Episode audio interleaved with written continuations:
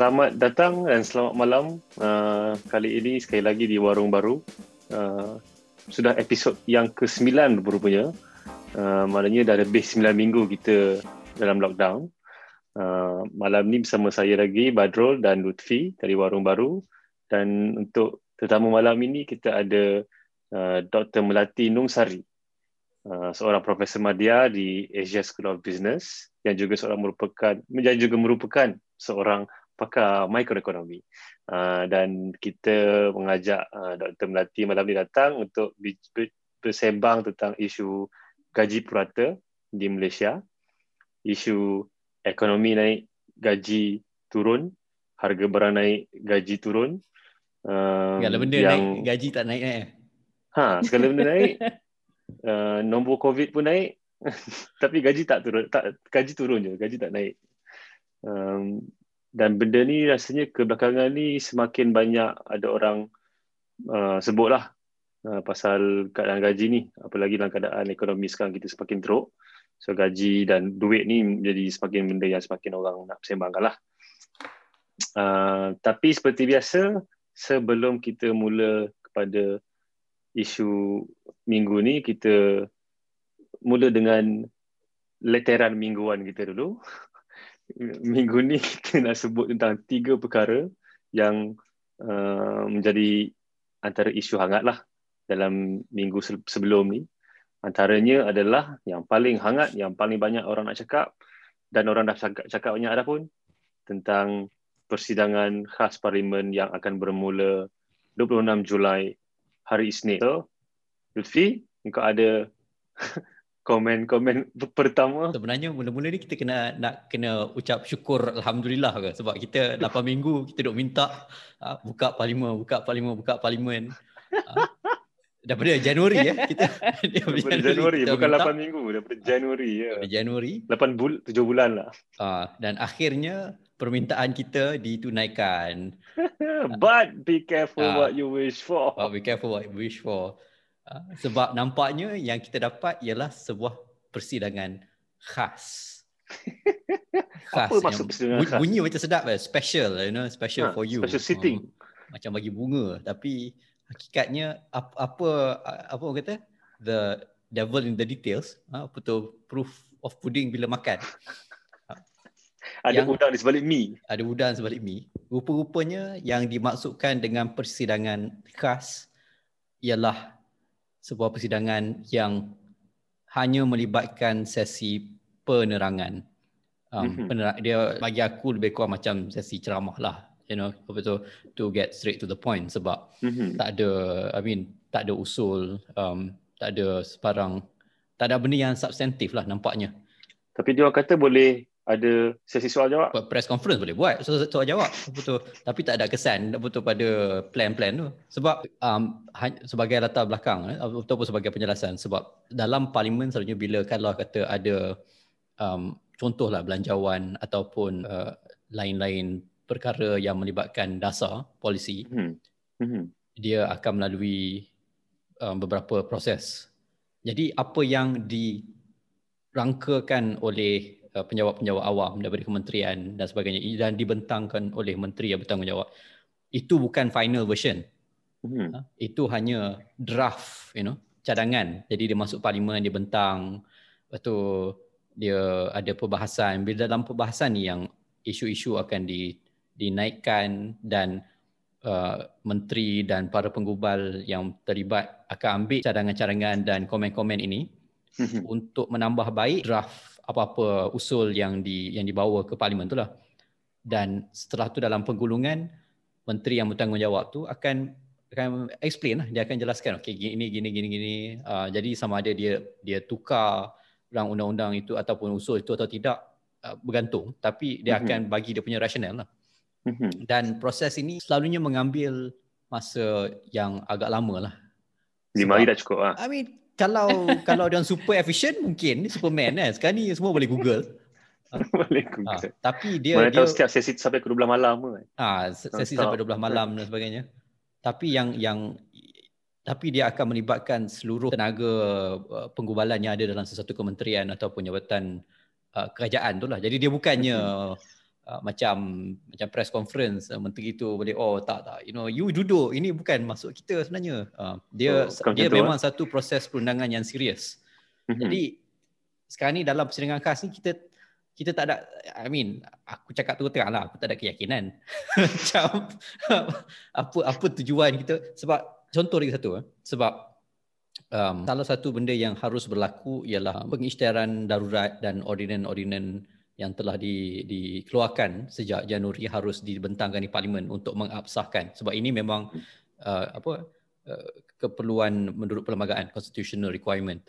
Mhm. Tapi apa yang berlaku dalam persidangan uh, khas ini walaupun dalam uh, aturan urusan mesyuarat AUM uh, basically mm-hmm. agenda yang di, dikeluarkan hari Jumaat yang lepas uh, memang ada benda-benda ni tapi dia masuk bawah uh, risalat maksudnya basically dia boleh letak atas meja MP-MP settle lah. Cukup lah. Cukup lah. Cukup syarat je lah. Cukup syarat Tabling. Lah. Letak atas table ha, je. Atas, atas table sungguh lah.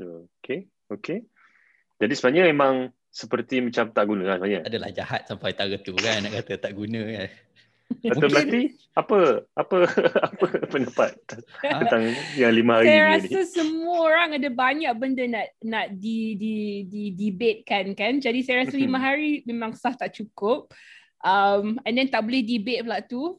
So uh, saya pun rasa macam benda ni just apa orang cakap macam just to check lah check a list. Kira mm-hmm. jadilah masuk parlimen semua. Tapi apa yang keluar ni tak ada apa. Tapi kenapa dia nak buat juga? I think kalau dia orang tak buat lagi ramai orang akan mogok kan jadi Aha. so kononnya untuk menenangkan orang lah Ya, saya rasa. Tapi kita tengoklah nanti orang tenang ke tidak kan. Tapi saya rasa sejak semua orang tahu yang tak boleh debate ni, mungkin orang pun tak boleh ditenangkan lagi. Tapi kita tengok mm-hmm. macam mana. Saya rasa ada pihak pembangkang yang uh, yang ada cakap da, uh, bahawa you know masuk parlimen ni akan jadi lebih uh, takkan tenang kan. Jadi dia orang mm-hmm. akan try to debate and stuff. So I don't know lah. Let's see. Mungkin itu itu mungkin pelik lah dia punya mungkin dia punya niat buat dia ingat oh tak apa dah tu kita buat persidangan khas je settle. Uh, you know kita buka parlimen orang boleh bincang-bincang. Dia punya kesan mungkin sebaliknya bila orang tengok macam apa guna macam ni? Sebab tahap keyakinan orang kepada sistem sedia ada pada demokrasi kita pun dah tak pernah tinggi pudar. Ha, sekarang ni lagi rendah Semakin rendah. Ha? Semakin rendah. Eh, lah. tapi hari tu bukan kemarin kononnya ada MP yang positif ke? Lepas tu negatif balik. Tak tahulah macam mana. Ada. Zahid Hamidi positif. Oh, confirm? Ya, yeah, confirm dia positif. A few yang dia close contact dia uh, negatif tapi quarantine. Dan ada satu deputy minister. Rasanya deputy minister pendidikan kata silap. Positif juga. Tapi uh, looks like uh, mild symptom lah stage 1 hmm. atau 2 je lah. So dia orang hmm. just self quarantine saja. Hmm. Dan dia orang ni ada yang dah dua jab, ada yang baru satu jab. Cuma kita tak tahulah siapa yang baru dapat satu dah jab. lengkap ke tak. Hmm. Mm-hmm. Tak apa, dia masuk parlimen pun dia duduk dalam blok kerajaan lagi. betul. betul, betul, betul. okay, itu uh, omelan pertama. Omelan kedua adalah tentang, oh ini bukan mengomel lah. Ini lebih kepada nak uh, updatekan je lah. Kempen lawan uh, kempen yang ini antara apa? AKA kempen bendera hitam yang diorang mula beberapa minggu lepas tentang apa? Mula dengan letak bendera dekat rumah. Lepas tu diorang start keluar pakai baju hitam di luar. Dan pada Sabtu ni diorang mula uh, konvoi berkereta bawa bendera hitam. Dan ini untuk lead kepada satu protes besar yang diorang planning nak buat pada 31 Julai. Um, Sabtu Sabtu depan ni lah, mana Sabtu terakhir in Julai. Uh, rasanya semacam kempen ni makin dapat banyak um, liputan at least sama ada mendapat sambutan atau tidak tu tak tahu lagi tapi at least dapat banyak liputan uh, banyak um, berita-berita portal-portal dah mula uh, sebut tentang dia orang punya kempen apa-apa lagi yang latest ni yang konvoi dalam kereta ni. Dan pada masa yang sama kita tengok terdapat banyak uh, reaksi daripada polis juga yang kita tak nampak sebelum ni. Minggu lepas kempen baju hitam masa dia orang bawa keranda turun dataran tu kita tengok ada orang tiga orang kena compound. Itu saja.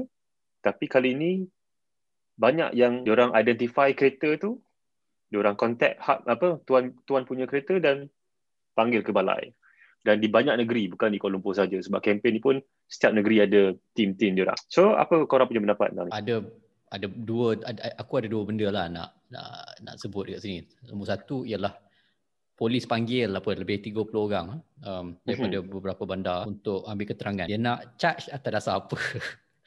Sebab apa kesalahan yang mungkin dia orang boleh dia orang buat eh? Dia bawa, bawa kereta, kereta sendiri. bawa kereta sendiri. Jolly. Bawa bawa bendera.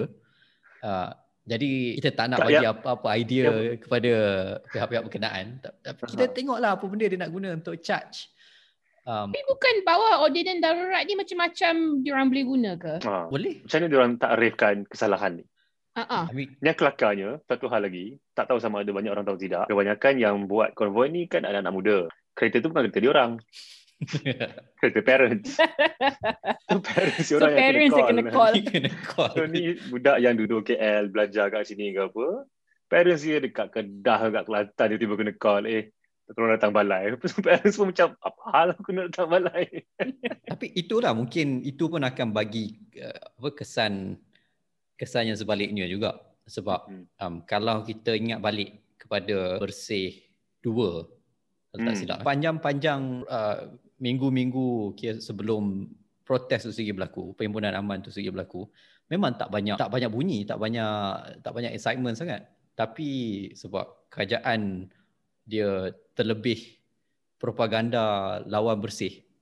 Mhm. Daripada mm-hmm. orang tak ambil kisah, orang ambil kisah, orang tiba-tiba tertarik dan lalu orang keluar. Mm-hmm. Jadi kalau kita tengok daripada apa yang berlaku hari ini, hari terakam hari Ahad. Um, jadi ramai, kalau sebelum ni kebanyakannya aktivis muda yang terlibat dan um, polit, ahli-ahli politik minor lah. You know, kita bukannya mm-hmm. bukannya arus perdana yang akan yang melibatkan diri dalam siri-siri protes ini.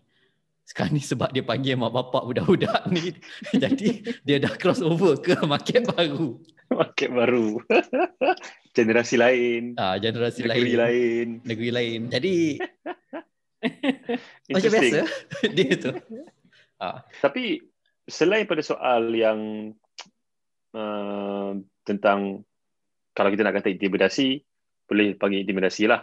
Dan juga um, apa efek yang mungkin terbalik daripada apa yang polis nak. Tapi satu lagi kita diorang ni merancang untuk membuat satu protes di kala pandemik dan hari ini nombor semakin tambah je lah kan nombor kes baru. Hari ini rekod 17,000 lebih kan.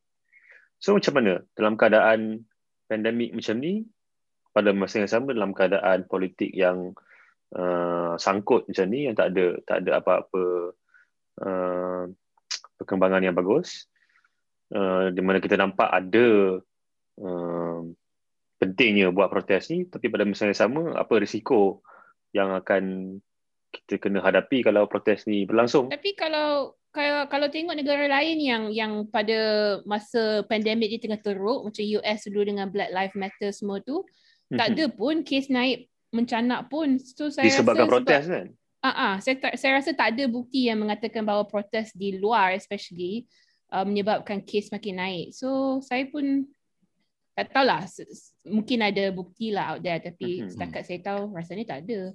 Kalau outdoor pakai mask, distance, rasanya mungkin lebih selamat daripada lebih selamat daripada dalam lah. vaksin. Lah.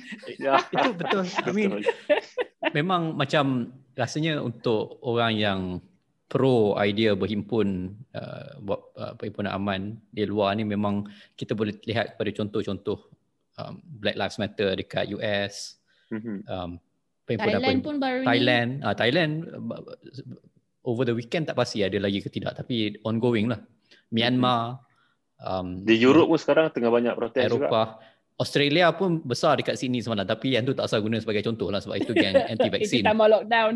Ha, tambah lockdown yang tu. Itu anti lockdown. Ha, cuma itulah kira ini suasana apa apa orang kata ditelan mati mak di luar mati bapak sebab sebab apa ni? ni sebab kalau kita tak ada I mean sebanyak mana kita nak cuba untuk mengurangkan risiko pun benda ni apa-apa indikator yang ada semuanya after the fact. Mm-hmm. Kan? Kita tak tahu mm-hmm. pada hari itu sendiri bila bila berkumpul uh, dan sebagainya sama ada kita nak guna R0 ke K Oh tak tengok ke, ada R0 sekarang ni. Uh, tak ada tak ada benda yang boleh yang boleh bagi uh, ketenteraman yang yang sepenuhnya lah. Tapi R0 tu pun sebab dia after the fact juga kita tengok yeah, nombor exactly, tu kan. So macam tak ada guna juga tak ada tengok guna R0 ni kan. Sebab kalau R0 kita guna oh hari Jumaat ni R0 gini. So esok on. Esok lain ni. Padahal R0 tu untuk hari sebelum tu lagi. Itu betul. Tapi balik pada protes ni, aku tengok Scotland siap ada keluarkan guideline bagaimana untuk memprotes di kala pandemik. Itu punya beza juga negara yang yeah. Pro dengan negara yang suka benda ni nak suppress. Aku rasa uh, Georgetown University kan keluar juga dia ada uh, panduan protes. Ya kot, ada lah tu kot. Hmm. Tak silap lah. I mean one of the medical uh, medical Protes lawan ni diorang, diorang buat dekat uh, town center dekat Dataran Merdeka juga ke? Rasanya diorang belum announce uh, location. Diorang punya baru announce tarikh je 31 Julai tu. Tapi hmm. kalau tak silap tengok dia punya uh, announcement yang latest, diorang akan announce dalam masa terdekat lah uh, tempat hmm. dan lokasi. Cuma tarikh tu saja. Dan rasanya diorang pun sedang mungkin menilai jugalah apa kaedah protes yang paling sesuai lah kot. Um, saya rasa ramai warga Selangor susah nanti kalau dia buat kat dataran mereka nak pergi. Mungkin hmm. kena rancang yang tempat yang masuk ha. akal untuk semua orang nak pergi. Ha. Nanti roadblock It, lah, apa ke benda. Hmm. Itulah. Itu satu benda lagi sebenarnya. Kita punya obsession nak buat protes dekat dataran mereka. Sebenarnya aku sendiri tak faham. Sebab, okay, first protes ni... Dataran merdeka itu sungguh penuh dengan apa? Uh, kode kolonialism. Ha. Hangatlah satu lagi, tak ada pokok. ha, tak ada again satu tapi maknanya bila kita protes, yang aku nampak selain daripada kita nak tunjuk um, freedom of expression. Yang bagi aku itu bukan tujuan lah. Itu kita guna kaedah atau kita guna rights saja tapi tujuannya adalah untuk membuat satu uh, gangguan disruption dan satu lagi untuk create awareness lah. Maknanya orang maknanya spillover effect kan? Mata-mata yang akan nampak orang-orang yang akan nampak oh ada protes.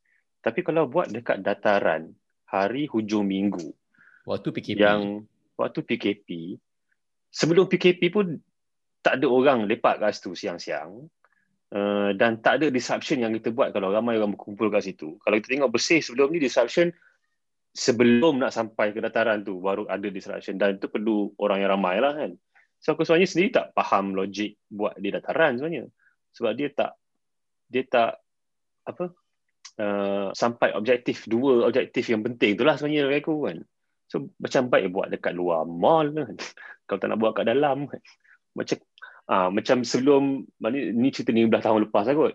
Uh, camp, apa protes minyak buat depan KLCC itu lebih efektif daripada buat dekat dataran dan dia orang pernah try buat somewhere tapi yang dekat depan KLCC tu juga lebih efektif sebab memang ada disruption dan ada spillover effect lah orang nampak lah simbolism pun ada juga lah sebab Petronas kat situ Ha, yeah. Mungkin mungkin secara tak sengaja sebab tak, tak sengaja. Selalunya protes Malaysia ni tak ada tak ada plan. Ha. Eh tak sebab aku rasa yang itu dia orang hanya pergi kepada simbolism. Dia orang hmm. tak pergi kepada impact yang lain tu.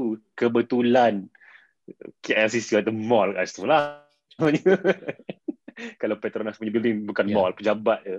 Aku rasa dia orang buat kat pejabat tu je hari hujung minggu kan. Macam orang demo against uh, American imperialism dekat depan American Embassy hari Ahad pagi. Siapa ada kat situ? ada jaga. Uh, jaga tapi yang ini. Itulah kira macam uh, macam kau kata tadi tujuan protes tu sendiri sama ada sebab ini ini bukannya ini tak ada siapa-siapa cuba take over apa tu city hall ke apa-apa ha, benda macam gitu ha, bukan dia dia tak ada elemen nak uh, nak ambil ambil alih kuasa dia hanya untuk menunjuk perasaan lah. Mm-hmm. Jadi tunjuk perasaan kepada siapa? Ha itulah. Ha. Kepada pada rumput. Pada pada rumput dan polis dan media which is you know satu kita tak boleh nafikan itu satu benda juga satu satu audience juga. Tapi kalau kalau polis dan media akan cari dia orang. Kita tak, tak perlu cari. kita tak, tak perlu cari. buat mana-mana pun polis dengan media akan ada. Betul. Setuju sangat ya. Jadi aku rasa macam recently in terms of symbolism macam bila dia orang buat protes uh, duduk dekat depan parlimen tu mm-hmm. um, yang undi 18 tu? yang undi 18 tu. Yang tu memang nampak uh, kalau daripada segi visual dia saja kuat lah dia punya imagery tu mm-hmm. tapi untuk tarik orang masuk dan terlibat sekali nak tak nak kena pergi tempat yang ada orang lah kot ataupun yeah. senang untuk orang pergi ya yeah. berbalik apa ini ramai tak orang tak ada kat luar kan jadi macam mana ha orang ramai dekat tempat vaksin Oh, mungkin buat depan. eh, oh, tak sah. Tempat vaksin pun belum tak ada tak ada demo pun dah dah berpusu-pusu orang. Tak, patutnya kita buatlah dekat tempat orang ramai-ramai berkumpul pada satu malam itu di mana dia orang takut UMNO tarik diri, dia orang berkumpul kat satu kawasan perumahan ni kan. Jalan Campbell tu. Jalan Campbell. Ah. Aku tak nak sebut sebab aku takut polis marah aku. Bukan Jalan Campbell. Jalan Campbell lah? Bukan. Masa Zahid keluarkan statement, oh, UMNO tarik itu. diri, kan keesokannya semua orang berkumpul di satu rumah. Pergi kat rumah tu lah berdemo. Banyak kedai banyak kedai roti kat situ. Ha, kedai roti up. Ha, kedai roti mahal. Kedai roti jual croissant. Ha, ya. Berkait dengan tu, kita pergi ke isu ketiga iaitu doktor kontrak punya hartal yang akan berlangsung Isnin juga 26 Julai dan ini diorang siap dah keluarkan aku tak tahu kalau korang dah nampak tidak diorang punya macam bukan keliling diorang punya uh, amaran sebaran bukan uh, sebaran from the uh, Dr. Hartal punya geng oh. sendiri apa yang akan berlaku dan apa grup mana yang akan keluar Hartal dulu grup mana yang kena selesaikan kerja dulu dan apa yang akan berlaku diorang akan bergerak dari mana ke mana timing hmm. ku apa dan itu nampak macam satu lebih coordinated dan akan ada lebih visual impact lah kan kalau tak silap aku diorang planning pada pukul 11 26 Julai Isnin uh, semua doktor yang akan join hartal ni yang bukan uh, tengah handle isu kecemasan akan buat walk up maknanya di mana diorang berada dalam hospital tu ramai-ramai akan keluar uh, dan tinggalkan kerja dia orang uh, yang sedang ada handle case emergency.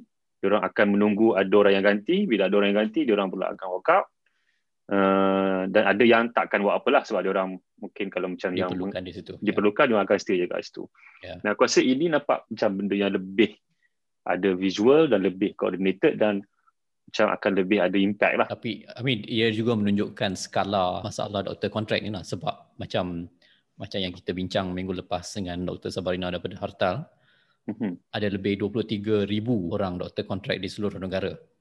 Mm-hmm. Jadi kalau kalau menurut harta, uh, gerakan harta ada lebih kurang 5000 orang yang akan terlibat esok itu dah uh, lebih kurang satu I mean banyak suku lah dalam 20% mm-hmm. pada jumlah doktor kontrak jadi bagi aku dia, cara dia plan tu agak bertanggungjawab lah dan mm-hmm. seboleh-bolehnya dia cuba untuk elakkan berlakunya berlaku sebarang ke keburukan kerosakan first do no mm-hmm. harm um, dan ada head of department yang dah, dah bagi restu untuk teruskan mm-hmm. Yeah. Tapi pada masa yang sama banyak juga pengarah-pengarah hospital yang bagi amaran. dah bagi amaran jangan terlibat. Ha? Yang kata oh you know this is career suicide. Nanti ha? bagi tahu mak bapak dia. Ha, bagi tahu mak bapak jangan jangan kerana terikut-ikutkan perasaan habis. Ha, habis masa depan. Aduh. Sekarang ni pun tak ada masa depan sangat. Tak ada masa depan dah. Itulah dia. Jadi macam uh, just nak plug uh, artikel yang kita tulis pasal ni. Sebab Aha. aku rasa by, by the time episod ni keluar, uh, walkout hartal dah berlangsung dan kita mungkin dah nampak apa uh, uh, komen-komen selanjutnya daripada pihak-pihak yang berkuasa yang mungkin tak ada apa pun. Seperti biasa. Hmm. Um, tapi isu dasar dia ialah seperti yang kita dan bincangkan sebelum ni dan sebelum tu juga dengan Aisyah ialah isu perancangan jangka masa panjang dan pengurusan sumber dan dua-dua benda ni perlukan pelaburan yang besar bagi memantapkan perkhidmatan kesihatan awam. Mm-hmm. Tak boleh tidak itu itu satu benda yang perlu berlaku. Jadi kalau nak baca dengan lebih lanjut uh, bolehlah ke blog baru-baru uh, boleh cari link dekat dalam mana-mana anda dengar ni lah ada dalam dia punya description. Mm-hmm. Alright. So, aku rasa kita dah boleh pergi kepada topik untuk malam ni iaitu ekonomi naik, gaji turun dan di sini kita ada Dr. Melati Terima kasih sekali lagi sebab bersama kita orang malam ni uh, untuk membincangkan tentang isu ini. Uh, jadi untuk permulaan boleh sama ada Lutfi atau Dr. Melati untuk bagi background sedikit. Apa yang perlu diketahui dulu tentang isu ni supaya kita boleh teruskan uh, perbincangan Bincang. kita. Oh, okay lah, bagi muka rimah sikit eh. Ha. Jadi, dua minggu lepas, um, Jabatan Perangkaan Malaysia telah mengeluarkan uh, sebuah laporan, ya laporan statistik gaji dan upah untuk tahun 2020 yang dalam laporan itu menunjukkan gaji purata telah jatuh sebanyak 9% tahun lalu, um, kali pertama sejak tahun 2010. Um, dia gaji telah turun, bukan setakat gaji turun, gaji penengah pun telah turun. Um, tapi pada masa yang sama kita kena ingatlah kira sepanjang tahun-tahun yang sebelum tu pun memang ada peningkatan gaji tetapi secara amnya ia tidak um, begitu tinggi berbanding dengan kadar inflasi yang yang memainkan peranan lah sebab kalau inflasi tinggi mak, maksudnya uh, harga harga barangan akan naik dan gaji mm-hmm. kalau tak naik uh, seiring dengan kadar tersebut maka uh, kuasa membeli pun kekurangan dan mm-hmm. kalau gaji tidak naik maka kuasa membeli menjadi lebih kecil.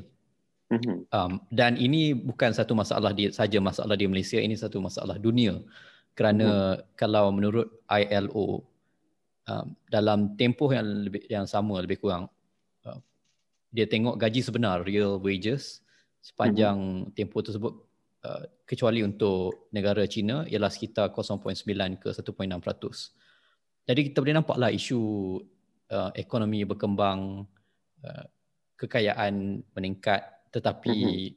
bagi kebanyakan orang yang ber, berpendapatan rendah dan uh, berpendapatan uh, tengah gaji mereka tak nampak uh, tak semakin lama semakin tidak cukup lah. Mm-hmm. Okay. So persoalan pertama yang mungkin Dr. Melati boleh tolong jawabkan lah. Sebab kita orang ni uh, bukannya reti sangat lah benda ni kan. Yang paling basic sekali. Macam mana dalam keadaan kalau kita kata ekonomi berkembang tapi gaji tak. Apa logiknya di belakang um, perkara ni? So selalu saya kalau saya nak explain benda ni saya selalu guna um, image pie atau cake lah. Okay. Mm-hmm. Jadi kalau kita ingat kekayaan satu negara itu mungkin um, kita boleh ingat macam dia size cake tu kan. Jadi mm-hmm. cake Malaysia semakin membesar. Kita tahu kita pun you know uh, uh, tak lama lagi insyaAllah akan uh, jadi negara uh, high income, negara kaya. Um, so cake kita semakin besar tapi masalahnya kita punya jurang uh, di antara orang yang kaya dan orang yang um, average in Malaysia uh, semakin semakin besar. Mhm. Jadi saya rasa kita punya slice, uh, you know, kita potong kek, seorang mm-hmm. orang-orang yang dapat kek ni sebenarnya kek dia tak sebesar kalau kita ingat, you know, kita tengok negara yang mungkin lebih equal, uh, lebih mm-hmm. uh, jurang dia lebih kecil, um, yang akan dapat. Itu satu. Satu lagi, um, kalau kita ingat pasal uh, inflation kan, um, mhm. inflasi mm-hmm. ni, sebenarnya Malaysia punya punya uh, kenaikan purata harga uh, tak tinggi. So tahun lepas saya rasa Malaysia actually ada deflation, uh, meaning uh-huh. the the uh, harga barang actually turun. Uh, jadi saya rasa kalau kita nak fikir pasal gaji ni, Malaysia punya masalah gaji ni memang dah sistemik dah saya rasa dah nak dekat mm-hmm maybe more than 10 tahun. Um, and saya rasa sebab pandemik ni and uh, uh, ekonomi semakin merosot, uh, jadi benda ni semakin kita nampak tapi mm-hmm. masalah ni sudah dah lama actually. Uh, yelah sebab antara benda yang kita dapat tahu uh, gaji graduan 10 tahun lepas lagi tinggi daripada gaji orang yang baru grad sekarang kan. Uh-uh. Terbalik lah. Dia dah jadi kira memang negatif ataupun opposite punya punya perkembangan lah antara ekonomi dengan gaji lah kan. Jadi potongan kek tu sama saiz ke atau jadi kecil? Kecil. Aduh, jadi walaupun kek makin besar. satu lagi saya yang saya saya saya saya punya kajian uh, generally tertumpu kepada bahagian labor so you know mm-hmm. uh, kerja kerja uh, macam mana orang uh, uh, distribution of income uh, mm-hmm. berapa orang punya income uh, gaji setiap bulan dan satu benda yang saya paling takut akan terjadi selepas pandemik ini ialah kita akan masyarakat kita akan um, terbahagi kepada dua kumpulan satu kumpulan ialah orang yang order grab boleh duduk dalam rumah besar uh, satu lagi kumpulan ialah orang yang bawa motor Grab. Um, dan saya rasa kita semakin lama kita semakin nampak benda ni uh, berlaku. Uh, mas, uh, macam kalau kita tengok uh, statistik yang dikeluarkan uh, oleh Jabatan Perangkaan itu sebenarnya tak termasuk uh, kumpulan yang uh, kita panggil uh, informally employed or semi-employed. Mungkin mhm. graduan mm-hmm. yang tak dapat kerja, uh, mm-hmm. lepas tu bawa Grab uh, dia akan uh, kalau saya rasa kata, kata silap saya dalam uh, uh, kalau kita nak tengok the term unemployment kat Malaysia ni actually kalau you kerja satu jam in the past week you are counted as employed. Oh. So kalau you kerja Grab you mm-hmm. and you bawa Grab more than one hour you are counted as employed. Tapi sebenarnya orang-orang graduan yang bawa Grab ni saya rasa kalau kalau kita tanya dia orang adakah you know you you happy with your job saya rasa dia akan, akan jawab tak jadi saya rasa apa pun number yang kita tengok indikator semua ni kita kita patut adjust kita punya uh, expectation because saya rasa uh-huh. it's worse it's worse than the numbers tapi yes. selalunya kan dalam uh, dari segi indikator akan ada juga indikator untuk tunjukkan um, orang yang underemployed yang bekerja kurang daripada kemahuan ataupun kemampuan mereka kalau kat Malaysia kita ada ke apa-apa indikator macam tu? Saya rasa underemployed ada. Um, and then kita also ada self-employed, so bekerja sendiri. Um, tapi masalah uh, bila kita kita tengok orang bekerja sendiri ialah uh, gaji dia orang kita susah nak track. So macam saya bagi contoh lah sebab uh, tahun ni saya punya salah, salah satu saya punya projek ialah saya nak tengok macam mana ekonomi jalanan Malaysia. Jadi orang uh, you know hawker yang peng, penyaga penjaja kecil apakah mm-hmm. uh, uh, pandemik ni apakah impact pandemik ni kepada orang dan satu benda yang kami semakin nampak um, ialah ramai graduan yang sekarang buka kedai jual makanan. Um, dan orang-orang macam ni diorang punya gaji actually tidak akan uh, well cukai itu satu hal lah tapi tidak akan termasuk dalam dalam estimate um, jambatan perangkaan. Because you know how to report uh, you think about uh, macam uh, how to count dia orang kena keep track and stuff like that so mm-hmm. again kita tak capture you know bila dia orang leave formal employment masuk informal employment um, then it's it's it will be hard to track them lah mm-hmm. um, tapi on the upside uh, saya tak tengok lagi apa butiran uh, perjanjian ni tapi saya terbaca hari tu pasal Grab Grab Food dengan Food Panda ada uh, nak bagi rider dia masuk dalam perkeso. Jadi mungkin itu salah satu uh, langkah bagus untuk uh, menyediakan lagi social support untuk untuk ramai um, uh, anak muda Malaysia. Tapi um, tak tahulah saya selalunya a bit uh, was-was kalau like kenapa uh, business ni nak nak nak you know be nice suddenly. So kena baca dulu apa butiran perjanjian ni. Tapi um it's it's worrying. Uh-huh. Hmm. I mean, cuma nak tambah. Lebih-lebih lagi sekarang ni uh, sebab dua tahun lepas kita bising pasal oh Grab jadi uh, Grab driver uh, jadi Grab driver jadi apa hantar hantar makanan. Sekarang ni kita nampak yang menghantar makanan ni bukan saja menunggang motosikal tapi naik kereta naik besar uh, kereta besar itu okey lagi yang yang berjalan kaki pun semakin semakin ramai yang buat oh ya dah ada hmm. yang neighborhood punya ya yeah. ya yeah, betul dalam neighborhood saya pun dah ada yang naik naik basikal hmm. so geng yang food walker um bicycle jadi dan ini kita menyimpang sikit daripada topik, topik kita sebab macam dengan budak-budak tak ada pergi sekolah uh, mak bapak mm-hmm. tak ada tak ada tak ada kerja tak ada gaji jadi mm-hmm. i mean semua orang kena kena kena bantulah dalam satu, satu keluarga tu kan. Tapi saya rasa macam ada dua hari lepas ada orang hantar barang dekat saya, uh, saya punya colleague hantar. Dalam tu dia dia saya pun tak sempat lah nak interview dia tanya dia punya apakah uh, kehidupan dia tapi dalam kereta mm-hmm. dia dia bawa anak dia saya tanya oh ada anak dalam kereta dia kata yalah sebab anak siapa nak jaga so you know this is to me uh, sebagai seorang uh, economist agak membimbangkan sangat mm-hmm. membimbangkan um dan satu lagi saya nak cakap you know kita tengok kalau again balik kepada cake kita punya slice cake uh, untuk uh, orang Malaysia generally semakin kecil atau sama je daripada uh-huh. kek yang kita potong 10 tahun lepas. Um, tapi jangan lupa bahawa banyak juga sektor ekonomi di Malaysia yang buat banyak duit. Kita tahu macam uh-huh. Top Glove, oh, uh, yeah. uh, all the you Itu know, lubuk the, duit sekarang ni. Yes, and kita tahu uh, uh, banks are doing well. Um, uh-huh. So ada sektor di Malaysia yang yang yang tak dia punya reality uh, agak berbeza dengan reality uh, average Malaysian.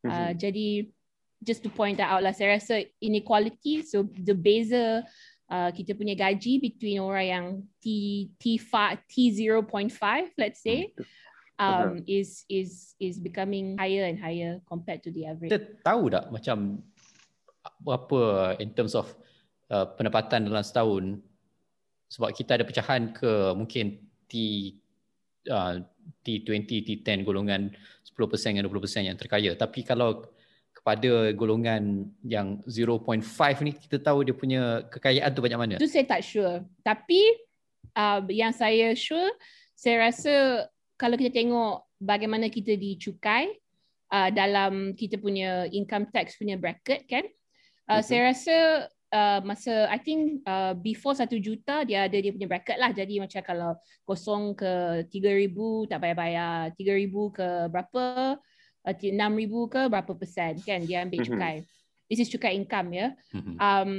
tapi di Malaysia kalau kita tengok orang yang kaya so on the more than satu juta side mm-hmm. um, sebulan dia punya bracket ah sebulan ah uh, setahun oh. eh sebulan I think sebulan eh sebulan no setahun Ya ya ya. Um so kita tengok the the big bracket kan. More than sejuta. Sejuta ke dua juta is one bracket. Lepas tu dua juta ke atas ialah satu bracket. Jadi kalau kalau lah seorang tu make dua juta setengah, mm-hmm. setengah juta tu akan dicukai pada sama rate dengan orang yang kata make 10 juta. The extra of 8 juta daripada 2 juta ke 10 juta tu akan sama rate.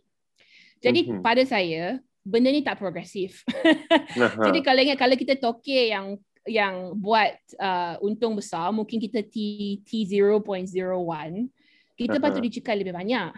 Hmm. Jadi jadi the the the the percentage yang yang untuk cukai bracket tu patutnya lagi uh, potong bracket tu supaya lebih kecil dan setiap uh, uh, uh, piece tu patutnya dicukai lebih tinggi.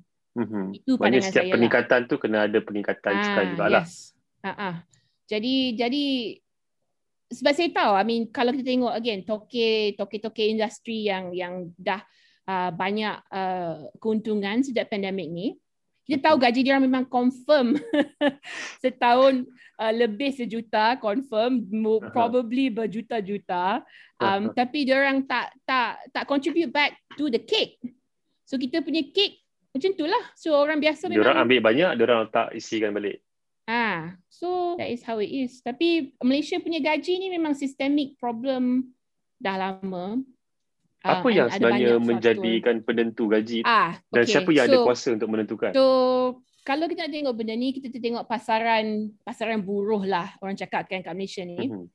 Kita ada demand, kita ada orang yang permintaan untuk untuk pekerja dan kita ada uh, orang yang membekalkan sumber kerja tu jadi workers mm-hmm. lah.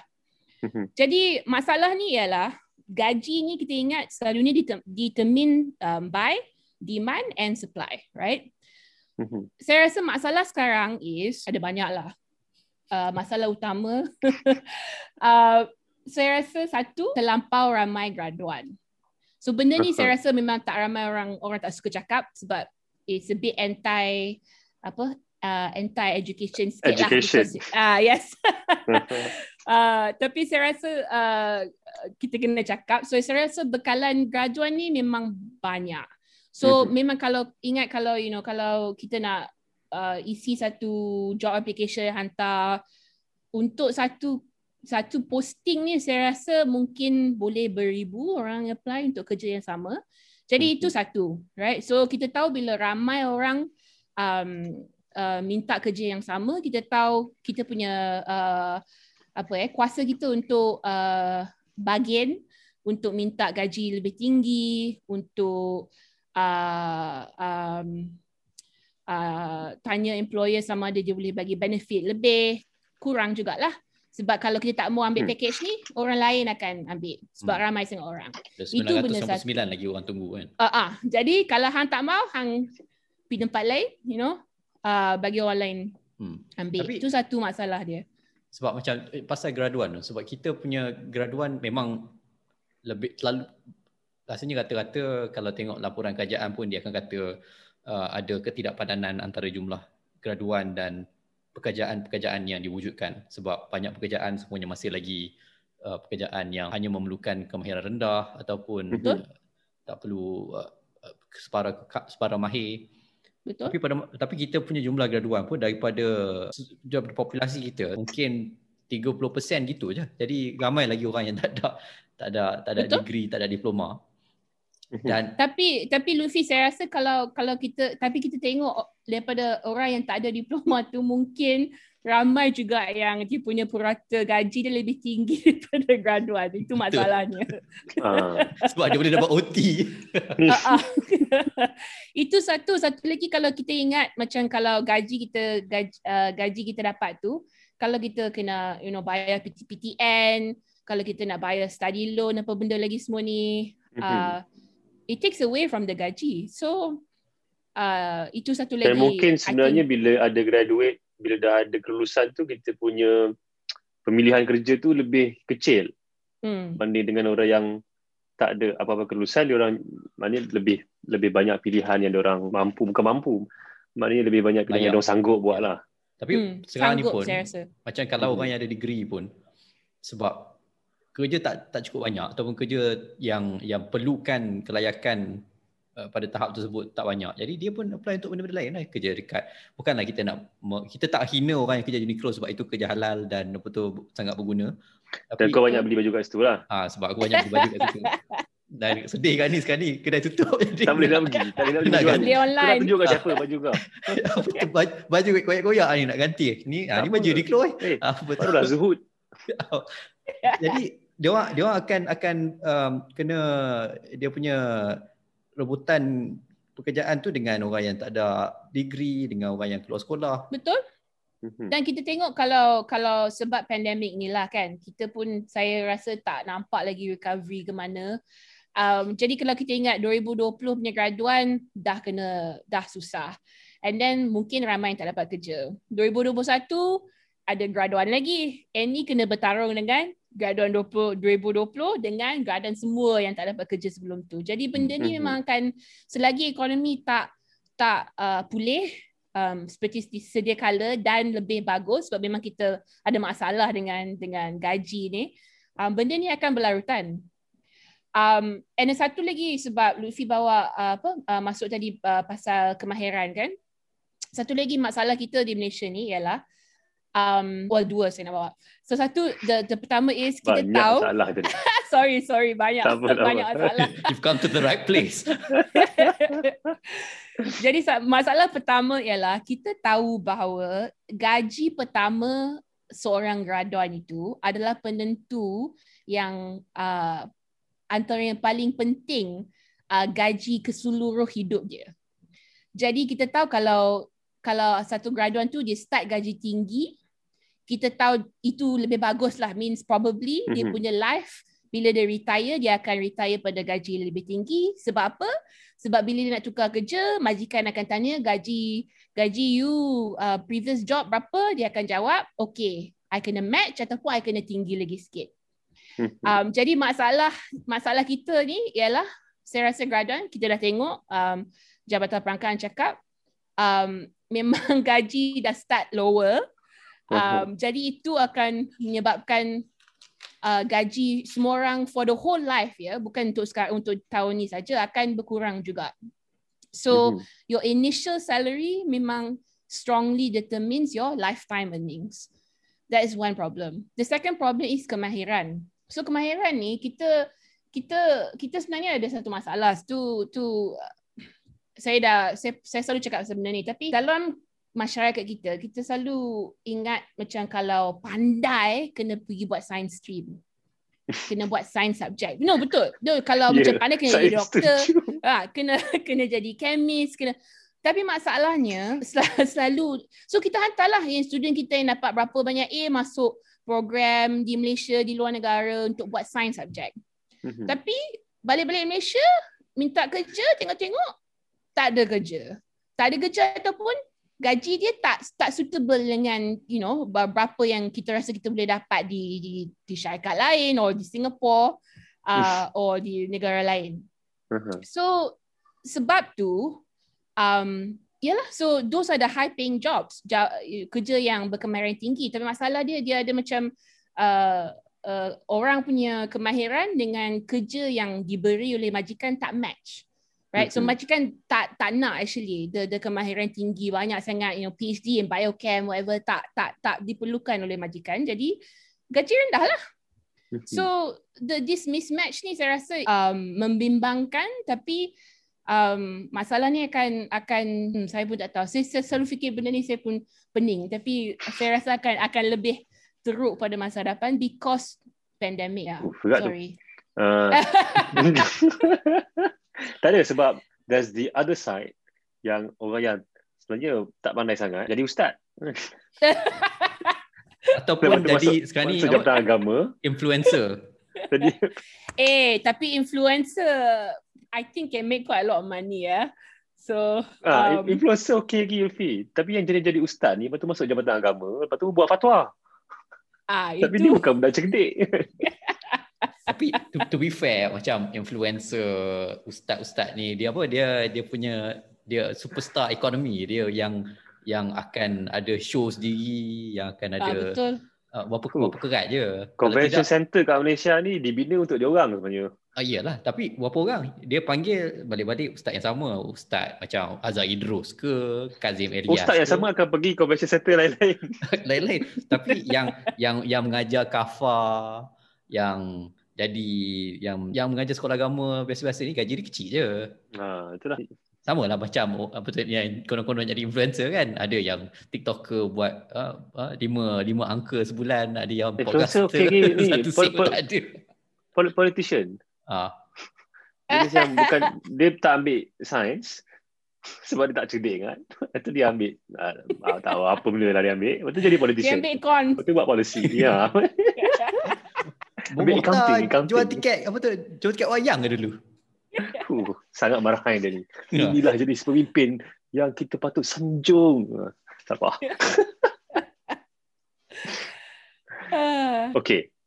Uh, tadi kita dah cakap pasal kesan gaji kepada pekerja itu sendirilah daripada hmm. gaji yang rendah permulaan akan menentukan gaji yang rendah terus seterusnya uh, dan juga dia orang punya keupayaan untuk uh, menjalani kehidupan lah tu hal lagi lah.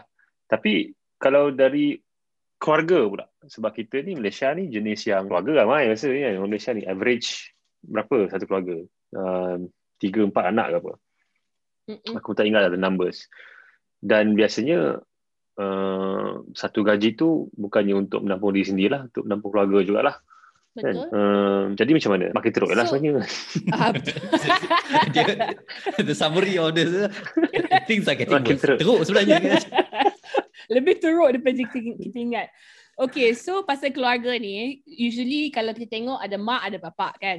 Mm-hmm. Um, actually di di Lembah Kelang ni saya rasa ramai and saya saya tak tahu number uh, apa statistik dia yang yang betul lah saya ingat nombor dia tapi saya rasa kebanyakan uh, uh, keluarga di Klang Valley ni dua-dua parents kerja. Mm-hmm. Uh, kerja mungkin mungkin tak kerja formal dua-dua, mungkin tak kerja office dua-dua tapi adalah pendapatan dari kedua-dua uh, mak dan bapa. Mm-hmm. Um, tapi masalah sebab uh, kalau kita tengok kita punya apa uh, cost um, sejak pandemik ni uh, bermula um, banyak sangat uh, you know sekolah tutup lah uh, nursery tutup lah tadika tutup lah Jadi benda ni akan menyusahkan ibu bapa. Itu satu. Mhm. Bila benda ni menyusahkan ibu bapa, apa yang selalunya terjadi ialah ibu dalam keluarga itu akan bertanggungjawab menjaga anak dia. Mhm. Jadi saya rasa benda yang kita akan nampak um, pada masa hadapan ialah that kalau kedua-dua ibu bapa bekerja, kemungkinan ramai ibu yang akan keluar daripada pekerjaan untuk menjaga anak sebab satu susah sangat tutup buka tutup buka. Uh, siapa Mhm. nak jaga anak lebih senang. And then dua sebab kita tahu uh, uh, ramai uh, wanita di di Malaysia ni dia punya gaji secara purata um, untuk uh, untuk sektor-sektor yang tertentu adalah rendah lagi daripada daripada gaji gaji si suami. Uh-uh. Mhm. Jadi because gaji rendah, you know, tak you're not making much pun, anak pun kucing kacir, baiklah berhenti kerja jaga anak. So saya rasa Mhm. benda ni adalah benda anti progresif yang kita Mhm. akan tengok dalam dalam uh, masyarakat kita.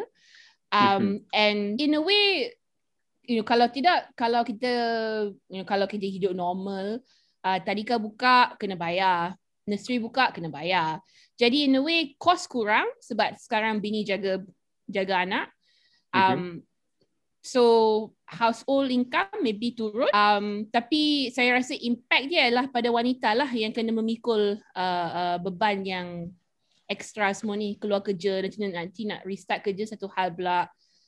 Jadi keluarga saya rasa memang um, the impact untuk keluarga akan jatuh. Dan kita tengok benda ni berlaku you know, ramai uh, di negara-negara yang mengutip data lebih banyak daripada kita uh, memang beban dia akan jatuh pada wanita which you know will, will be very bad for women participation in the labour market um, and you know if kalau macam uh, mak dia kena kerja juga mungkin gaji bapa tak cukup kita akan tengok Mhm. impact dia akan jatuh pada mak dan anak jadi satu lagi benda yang saya saya saya sebagai sebagai ekonomis saya tengok orang yang buat polisi ni tak fikir sangat ialah pasal budak. Budak ni Mhm. dah masuk setahun setengah tak masuk sekolah. Um, Orang yang buat polisi saya ni tengok- memang fikir pasal voter je. Dia tak fikir pasal ah, just ha, dia fikir 21 tahun ke atas je. Saya- orang, buat, tengok- orang buat polisi dia fikir saya pencen je. Tapi saya rasa kesian sangat. So, so hari tu saya cakap yang yang Grab driver saya bawa anak dalam kereta kan. Confirm budak tu tak pergi online school lah apa benda bala ni semua Yeah. tak ada lah. Um, so macam mana uh, saya rasa kita tak kita tak kita tak fikir lagi pasal long term punya impact pandemik ni dengan kemerosotan ekonomi ni kepada budak-budak. Saya saya rasa Yeah. tak ada tak ada orang tengok lagi masalah. Ini aku mungkin boleh nak share sikit lah kot. Uh, sebab aku ada buat apa some kajian on PPR Hmm. uh, punya community especially um, COVID ni dan MCO PKP ni macam mana dia orang uh, terkesan. Uh, salah satunya kalau yang untuk budak-budak ni biasanya sebelum PKP ni kalau sebelum budak tu nak masuk darjah satu orang akan hantar tuition dulu supaya bila masuk darjah satu dia dah pandai membaca. Hmm. Kalau tak orang akan ketinggalan. Betul? Tapi sebab PKP, tuition tak ada, so bila diorang masuk darjah satu nanti pun, diorang tak reti membaca dan diorang akan masuk sekolah yang sama dengan budak lain. Budak lain tu semua dah reti membaca. Automatik cikgu akan fokus pada yang dah pandai baca je. Yang tak ada kan baca, dia ni akan automatik akan ketinggalan lah. Sebab first year tu saja, diorang akan dah ditinggalkan dah bercikap. Dan ini just satu aspek tu je lah. Kan? Belum Betul? benda lain lagi. Kan? Betul. Jadi kalau kita tengok impact, impact gaji turun, gaji tak ada, uh, kemerosotan ekonomi ni, saya rasa kita akan tengok dalam jangka masa panjang, uh, impact ni pada budak-budak memang saya rasa, saya tak tahulah, hopefully, hopefully ada lah ada, ada orang di Kementerian Pendidikan tu tengah buat kajian ni. Um, tapi saya rasa kita akan uh, one way or another pay for it. Maybe not now because budak Mhm. still budak. But Mhm. budak umur 7 tahun, 10 tahun dah masuk labour force dah boleh kerja. Ha, so tak tahulah, tengoklah macam mana. Ya. Yeah. Lutfi, kau ada soalan kan? Ada. Tapi sebelum kita Ha. teruskan, jadi buat yang mendengar, um, kita Sempat dulu. si- recap sikit ya kita kita kita dengan Dr. Melati Nung Sari untuk membincangkan isu para gaji yang mendata dan menurun dalam beberapa tahun kebelakangan ni. Jadi itu kita cerita pasal warga negara lah sikit sebanyak. Um, dan kita tahu kita punya uh, pasaran buruh di Malaysia ni bukan bukan sekadar orang Malaysia saja tapi juga warga negara luar. uh, tenaga kerja luar dan mereka pun mengalami nasib yang sama uh, kerana pandemik dan juga uh, secara terang-terangan juga kerana kesan-kesan eksploitasi lah. Jadi uh, mungkin sebab ada kelemahan penguatkuasaan lihat lebih walau, kuat penguasaan lebih kuat penguasaan tak uh, penguat tak kuasaan mungkin. Yang yang kita nampak ialah walaupun profit keuntungan berbilion-bilion margin dalam sesuatu sektor tu orang putih kata apa? Obscene mm-hmm. tapi uh, suasana pekerjaan masih buruk gaji turun. Jadi apa apa apa kesan pada dua orang ni nanti? So kita kita tengok kalau benda yang uh, yang paling eh, cost yang paling besar untuk untuk uh, pekerja migrant worker foreign worker ni ialah actually hantar duit balik. So hantar duit balik ni Ah, remittance, orang panggil remittance. So kalau kita tengok bukan bukan data Malaysia, data seluruh dunia, kita tengok remittances di seluruh dunia, seorang hantar balik uh, duit ni uh, turun pada tahap yang I think tak pernah serendah ni lah. Jadi uh, meaning orang uh, migrant ni, diorang either tak hantar balik, tak hantar duit balik, which saya rasa tak tak mungkin. Saya rasa memang diorang akan hantar kalau ada duit. Um, so basically kesimpulannya ialah dia orang memang tak ada tak ada kerja ataupun gaji telah dipotong. Hmm. Um, jadi kita bila kita tengok saya selalu, selalu bila saya cakap pasal uh, pekerja buruh buruh kasar uh, uh, foreigner ni kita kena ingat dia oh, seorang yang bekerja di Malaysia tapi dia tu tanggung ramai kemungkinan di kampung. Uh, usually ada anak, ada bini, ada mak, ada bapa hantar duit setiap hari. Jadi kita tengok impact kalau pekerja let's say lah Bangladeshi di Malaysia gaji potong sebab construction tak jalan. Uh, impact ni bukan saja akan dirasakan oleh dia tapi di, mungkin bini dia di kampung pun tak boleh uh, beli uh, ayam tak boleh beli nasi.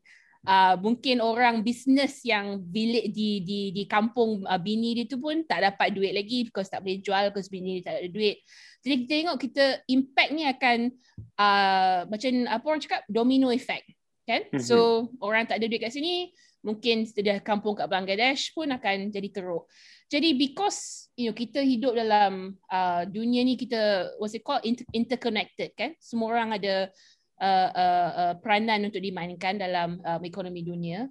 Uh, jadi masalah ni kita tengok um, it's it's it's the the spread of the problem is quite big. So mm-hmm. untuk pekerja pekerja migrant worker di Malaysia ada setengah yang maybe tak gaji potong kena balik. Ada setengah mungkin dipaksa balik because uh, immigration lah apa ke benda ke suruh balik. Mm-hmm. Uh, maybe some majikan hantar balik because tak ada duit but impact dia akan akan akan uh, kena kepada dia dan dan keluarga dia dan uh, community di sekitar keluarga dia yang mungkin um, you know pembelanjaan keluarga dia itu yang yang menanggung uh, uh, uh, business tu lah. Jadi mhm. Um, kalau kita tengok impact migrant worker ni kita tengok kita tengok worldwide which is quite big actually. Mhm. So tak silap tahun lepas Oxfam ke siapa yang keluar report yang kadar kemiskinan tegar dunia meningkat setelah macam beberapa tahun Betul? ada pengurangan eh, kerana pandemik. Jadi sebab macam daripada segi uh, especially negara-negara yang sedang membangun kalau dulu uh, masalah satu masalah um, kesan kesan kolonialisme satu. Kemudian uh, masalah-masalah yang sedang dialami kemudian masalah um, perubahan iklim. Sekarang ni masalah pandemik sekali. Jadi itu adakah itu masalah-masalah itu adakah ia hanya akan terhad kepada negara-negara dia ataupun kita pun akan terima tempias dia nanti? Kalau kita rasa, kalau setakat tempias lah. Hmm. saya rasa kita kita akan uh, definitely menerima tempias. Tapi kita pun kita pun kena fikir kalau kalau lah kita hantar balik uh, mm-hmm. separuh 50% daripada uh, foreign worker kita siapa nak buat kerja tu Yeah. Kita selalu kita selalu ingat pasal pasal you know kita selalu the the narrative dalam media selalu mengatakan bahawa uh, Malaysia ni Malaysians akan berebut dengan foreign worker untuk kerja. Tapi masalahnya orang orang tak sedar bahawa pekerjaan ni it's not just a job. It's you know apakah kemahiran yang diperlukan dalam kerja itu.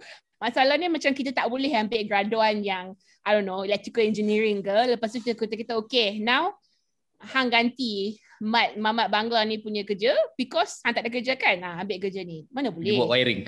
Ah uh-uh. no you buat wiring. So so saya rasa um, kita, kita kita akan ada macam kekosongan dalam kita punya uh, uh, the particular sector jika kita melepaskan uh, sebahagian besar daripada uh, migrant worker kita.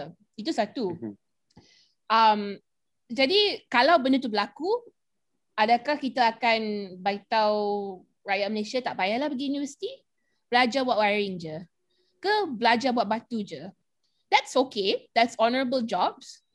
Um, tapi is that where we want to go? I don't know. Kita selalu cakap pasal nak jadi high skill nation, high skill jobs. Saya rasa kalau kita nak suruh semua orang jadi you know jadi bricklayer susah lah kalau nak nak nak membangun ke arah tu. Jadi saya tak tahu apakah plan untuk untuk uh, anak-anak muda kita. Saya harap bukanlah untuk suruh jadi ganti pekerja uh, migrant di tempat construction. Hopefully tak. Kalau kalau you pun ganti mereka di tempat construction dan dah ramai orang tak akan setuju pasal benda ni lah. Tapi uh, sebab itu memang satu keperluan dan betul. uh, dan sebelum ni pun sebelum kita uh, menerima ramai. lambakan pekerja migran yang bergaji rendah memang itu kerja yang orang Malaysia buat. Jadi betul. dan kalau itu saja kerja yang ada Habis kita kita macam macam ada macam okay, itulah. so uh. betul betul. So so kalau realitinya ialah itu je kerja yang ada. Uh. Dan saya rasa pada waktu itu kita kena tekan kerajaan dengan majikan supaya satu gaji lebih tinggi daripada gaji apa yang diberikan sekarang. Mhm. Keduanya mm-hmm. tempat duduk tak boleh buat benda yang sumbat 80 Dom, orang lah. macam sardin tak boleh. Mhm. Um, and then satu lagi kita kena ingat pasal pasal apa? Pasal kena buat macam macam career lah. So saya saya uh, tiga tahun lepas saya ada buat kajian dengan pekerja Rohingya yang kerja di tempat construction. Dan mm-hmm. apa yang saya temui ialah diorang ni um, it's a very skilled job. So diorang uh, bila dia uh, dia ingat pasal dia pekerjaan ni dia macam career. Jadi dia mm-hmm. macam oh saya start masa start uh, a new entry level job saya just angkat sampah buang sampah. Mm-hmm. And then lepas tu saya uh, pergi macam uh, berguru dengan orang yang pandai buat butter kan susun mhm. butter. Mm-hmm. Lepas tu lepas saya dah pandai butter saya lebih saya buat wiring. Wiring tu macam canggih lah sebab wiring orang bayar mm-hmm. bayar banyak. So dia macam ada career progression. Macam professionalize career progression. Mm-hmm. So saya rasa kalau kalau betul lah kita nak Malaysians kerja macam ni, saya rasa kita kena suruh kita kena build a career for for these people which I think is fine. Bukan Tapi, sekadar odd job sajalah maknanya. Ha, bukan sekadar odd job. Kira macam you kerja ni memang you mungkin you kerja 10 tahun lagi you akan dapat 3 4 lagi kemahiran. Okay. Mm-hmm. Tu saya tak ada masalah langsung dengan benda tu. Cuma saya takut nanti kalau Malaysia jadi kerja ni nanti disumbat semua budak-budak daripada uh, negeri bukan Klang Valley ni dalam bilik 80 orang satu bilik. Uh, Biasa yang akan kena dulu uh, orang dari Borneo lah. Ah betul. Sekarang dah kena dah. Jadi saya rasa kalau kalau itulah di the, the the the vision we are going for then kita tak boleh treat orang macam ni. Saya rasa agak amat memalukan dan dan uh, saya rasa berdosa lah sebenarnya orang yang profit banyak tapi sumbat orang dalam uh, uh, dorm macam ni uh, apa semua dapat covid. I mean saya rasa pandemik ini telah telah menunjukkan pada kita bahawa sistem ni tak tak boleh jalan. Mana boleh macam ni? I mean, kalau ada infectious disease tiga tahun lagi, takkan kita, kita kalau balik, lah. Balik sini balik. Ah, kita balik, lah. balik. tak, dia, tak, tak payah tiga tahun lagi lah. Delta datang, okay. Back to square one. Tapi masalahnya kita saya rasa kita semua tahu. Kita semua dah tahu masalah ni dah lama. Bukannya tiba-tiba pandemik je diorang kena uh, kena layan macam ni. Dah lama.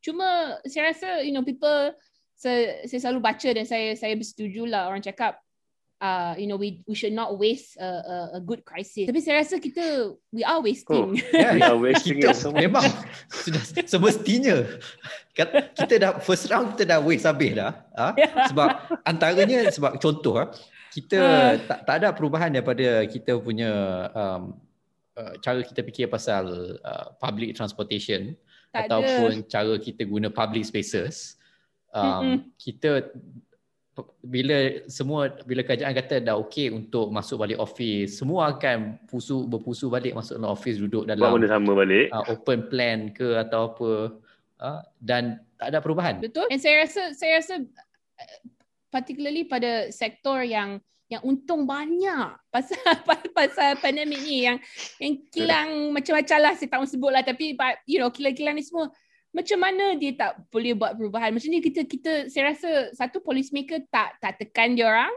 Dan satu lagi Mhm. saya rasa dia orang ingat rakyat Malaysia okey kot. Sebab tak tak berkenan dengan dia orang kan? Bukannya Aha. family you yang kerja ni.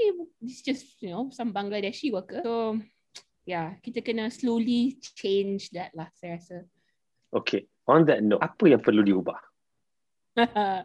banyaknya. So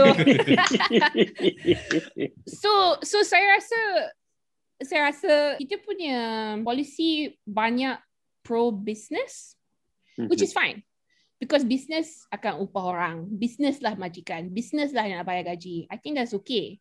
Tapi saya rasa kita patut sedar bahawa satu sa- saya actually uh, very pro tax reform so saya rasa Mhm. kalau ada sektor yang uh, dia punya slice of the cake dia besar patut kita ambil sikit slice tu so saya Mhm. saya rasa saya memang pro windfall tax yes uh, capital Mhm. gains tax pun yes um kalau you know the the uh, like, macam saya cakap dulu income tax yang yang yang higher saya rasa patut um didistributekan yes also Mhm. because saya rasa benda trickle down ni so you know ada konsep ekonomi yang lama dah lah luput lah orang pun tak ingat dah tapi called this trickle tak down trickle-trickle. Ah, trickle down ni macam kiranya kita bagi duit banyak dekat orang kaya, kita tak bayar tax, tak bayar bagi cukai, bagi dia je selonggok duit dan insyaAllah dia akan membelanjakan duit itu, lepas tu dia akan macam butiran-butiran duit dia ni akan akan macam uh, Jatuh ke bawah. ah jatuhlah ke bawah. Jadi orang-orang bawah Golek, ni golek, akan golek, golek, lah. golek, golek, golek, golek. sebab Ah, orang, orang itulah. kaya ni dia baik hati dia macam Ah, aku, aku dah yes. kaya jadi bagi orang lain kaya lah, pula ambil lah, Ah. ambil lah. so saya rasa dalam dalam dunia kita dalam di Malaysia that is partly what we are doing now. We are not taxing these people. We kita ingat diorang mungkin akan membelanjakan duit ni untuk benda-benda baik tapi saya rasa tak nampak lagi benda-benda baik ni. Jadi untuk saya saya rasa kita really need to progressively tax more. Uh, we need to distribute. So kita kita ingat again, tengok the cake. Cake dah besar sekarang kita Mhm. kena potong kek tu supaya orang yang bawa Grab tu tak payahlah bawa anak dia nah untuk hantar makanan. Mhm. Um kita kena ingat you know budak-budak yang dalam bud- anak anak generasi ni tak payahlah kerja macam tu lagi kan. Kalau kita Mhm. tengok uh, social mobility jadi kalau kita tengok macam generasi sekarang adakah generasi sekarang lebih kaya, gaji dia lebih tinggi daripada generasi ibu bapa dia? Jawapannya ialah tidak. Ya, itulah dia. Jadi um I think we should stop that. And I think satu Betul. satu way of doing that is uh tax reform. So that is benda number one I Mhm. think kita kena tengok. And satu lagi mungkin kalau saya nak selit sebab tak ada orang cakap saya budak kan. Saya rasa memang memang macam baru cakap tadi yang yang budak memang ketinggalan yang tak boleh baca masuk dia satu ni kan. Saya rasa Kementerian Pendidikan patut uh, membuat uh, bajet untuk uh, program tambahan untuk banyak budak-budak. So Mhm. kalau ingat macam uh, uh, kalau you know parents yang yang uh, sukar untuk uh, mengajar mungkin tak boleh mengajar uh, anak dia kat rumah uh, mungkin tak cukup uh, data nak bayar wifi uh, Mhm. mungkin tak you know alat pun tak ada. Jadi untuk budak-budak ni saya rasa untuk memastikan diorang tak ketinggalan lebih jauh kementerian patut buat lagi program untuk untuk make sure lah lah diorang ni boleh baca. Buatlah kelas Sabtu Ahad ke petang ke tak Mhm. kisahlah. Tapi memang kena bagi diorang make sure tak ketinggalan. Sebab kalau tidak lagi teruk. Because kalau kita tengok keluarga kalau keluarga ni kalau keluarga kaya dia mungkin ada pembantu rumah dia mungkin ada mak bapak dia berpelajaran jadi boleh mengajar budak ni jadi budak yang datang daripada keluarga kaya tidak akan ketinggalan ataupun ketinggalan taklah banyak sangat tapi Mhm. kalau kita tengok anak anak orang yang mungkin uh, bapak kerja kilang, mak kena buat kuih, ke, duduk kat PPR, uh, siapalah nak jaga dia punya online school memang dia akan lebih ketinggalan. Jadi kita tengok jurang antara dua keluarga ni akan semakin membesar. Kita tak mau benda tu berlaku. Kita kena bubuh make sure the kids are okay. Make sure ada program untuk budak-budak ni supaya yalah kita tak mau 2060 nanti uh, dunia kita again just orang yang order grab and grab that's it. Tak hmm. mau kita tak mau dunia macam tu. Okay, hmm. tapi itu dah bersegi tax reform eh? macam dan kita harap adalah di kalangan golongan ultra kaya di Malaysia ni uh, boleh borak sama-sama kawan-kawan macam cakap okey lah kita kena bayar cukai lebih tinggi ni sebenarnya. Uh, tapi macam mana tapi dengan aku nak beli jam RM30,000 dulu. RM30,000 murah bro uh, tapi bagaimana pula dengan macam benda-benda yang untuk apa orang kata untuk me, membantu rakyat secara langsung uh, membantu pendapatan macam sekarang ni uh, macam sekarang bawah plan-plan uh, stimulus yang ada kita ada apa ni subsidi upah subsidi gaji um, mm-hmm. dan mungkin idea-idea lain seperti ketawa sinis. Ha ketawa sinis. dan, dan apa apa lagi yang boleh ditambah selain daripada itu? Sama dan juga sama ada sebab kita ada minimum wage tapi Gaji uh, minima apa? Saya baru 1050. tahu. Uh, betul. Dan satu lagi saya baru tahu uh, uh, kalau internship diorang tak payah ikut minimum wage kan? Tak. Itu saya baru tahu. Ah, Free betul. boleh. Jadi, ah, betul. Free, Free boleh. Tapi masalahnya kalau bayar pun macam kalau ikut lah. Kalau company nak bagi RM200 ke untuk 3 bulan. So saya rasa apa. So enforcement tu satu memang tak ada. Dan keduanya kalau nak cakap pasal bantuan terus ya. Saya memang dah lama uh, advocate untuk bantuan tunai untuk lebih ramai uh, penduduk di Malaysia untuk berterusan. Jadi saya rasa selagi Malaysia tak kawal COVID dan kita tengok hari ini kes dah lebih 17,000 selagi Malaysia tak kawal COVID, selagi itulah saya rasa bantuan tunai patut di, di, diberi. Um, saya rasa kalau uh, uh, ramai orang yang you know bagi bagi makanan, baku makanan, saya rasa that that that's good. But really orang punya needs are more than food, right? Kena bayar yeah. gas, kena bayar sewa, uh, stuff like that. So saya rasa bantuan tunai kena kena diberi lagi banyak. Saya rasa mm-hmm. kalau kita bandingkan um, berapa kita punya stimulus package compare to kita punya GDP tak tinggi sebenarnya. And then kalau kita compare dengan uh, negara-negara lain yang uh, you know uh, sedang uh, menghadapi uh, similar type of outbreak pun tak tinggi. So kita memang kena push lagi. Government should do more. Government should mm-hmm. should give more. Um, and then the other thing pasal uh, subsidi upahan ni, saya rasa program ni bagus actually. Tapi uh, kalau uh, kalau korang ingat uh, masa first first time dulu lah last year bila dia orang launch program ni I think habis quite cepat eh berapa hmm. bulan macam tu kira macam dah oh habis dah funding untuk program ni sebab kita dah bayar all these people so again saya rasa patut panjangkan lagi lanjutkan lagi sebab mm-hmm. kalau kita tengok di Malaysia ni all these small companies uh, are really dying And saya rasa kita tak if they're not sedar. dead yet. Yeah, if they're not dead yet. So uh, so the the backbone uh, tulang belakang ekonomi adalah penjagaan-penjagaan macam ni. Jadi kita kena make sure that diorang hidup sebanyak yang boleh dan diorang uh, survive untuk tujuan bayar gaji. Sebab kalau diorang mm-hmm. tak tak bayar gaji then lagilah next year kita tengok Jabatan Perangkaan cakap gaji turun lagi. Jadi macam mana tu? So uh, bant- I think there needs to be more spending on households. I don't think we see enough. Kalau kita tengok enough, kita tak tengok lah bendera putih punya movement. Kita tak adalah yeah. kita jaga.co, kita tengok dalam app tu kan. Saya duduk kawasan ni, ramai orang kaya tapi tengok ramai juga bendera putih. Jadi, so, yeah. It's bad lah basically.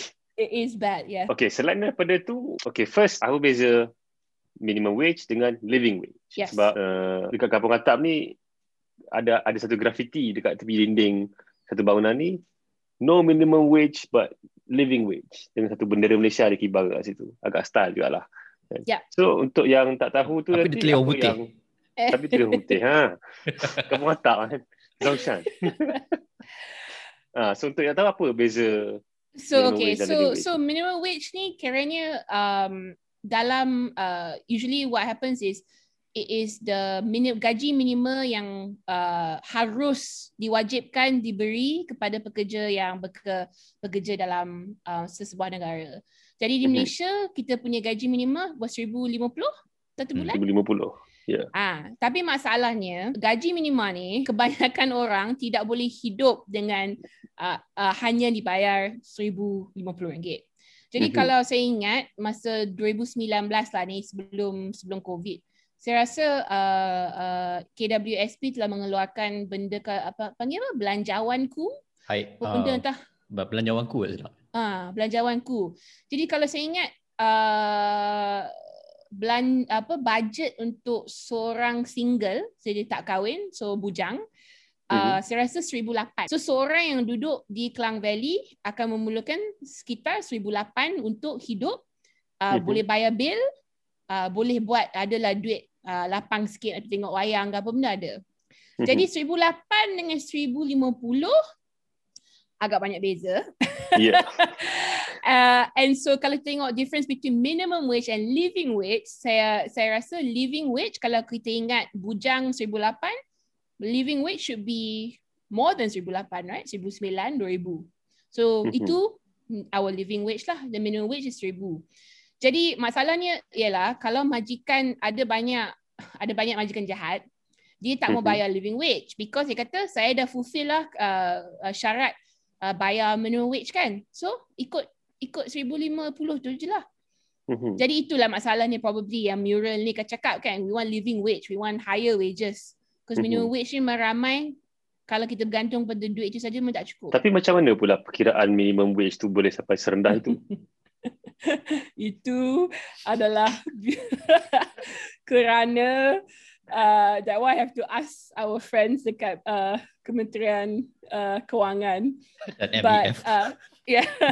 so masalahnya ramai orang cakap kalau gaji minimum ni tinggi sangat nanti majikan tak boleh buat profit, nanti majikan tak boleh tak boleh you know profit rendah lah profit sikit kalau kena bayar lagi banyak lagi lah tak tak tak ada profit lepas tu mm-hmm. kalau ada profit nanti mungkin kita kena buang kerja sebahagian pada orang sebab kita nak uh, bayar you know whoever we have minimum wage mm-hmm.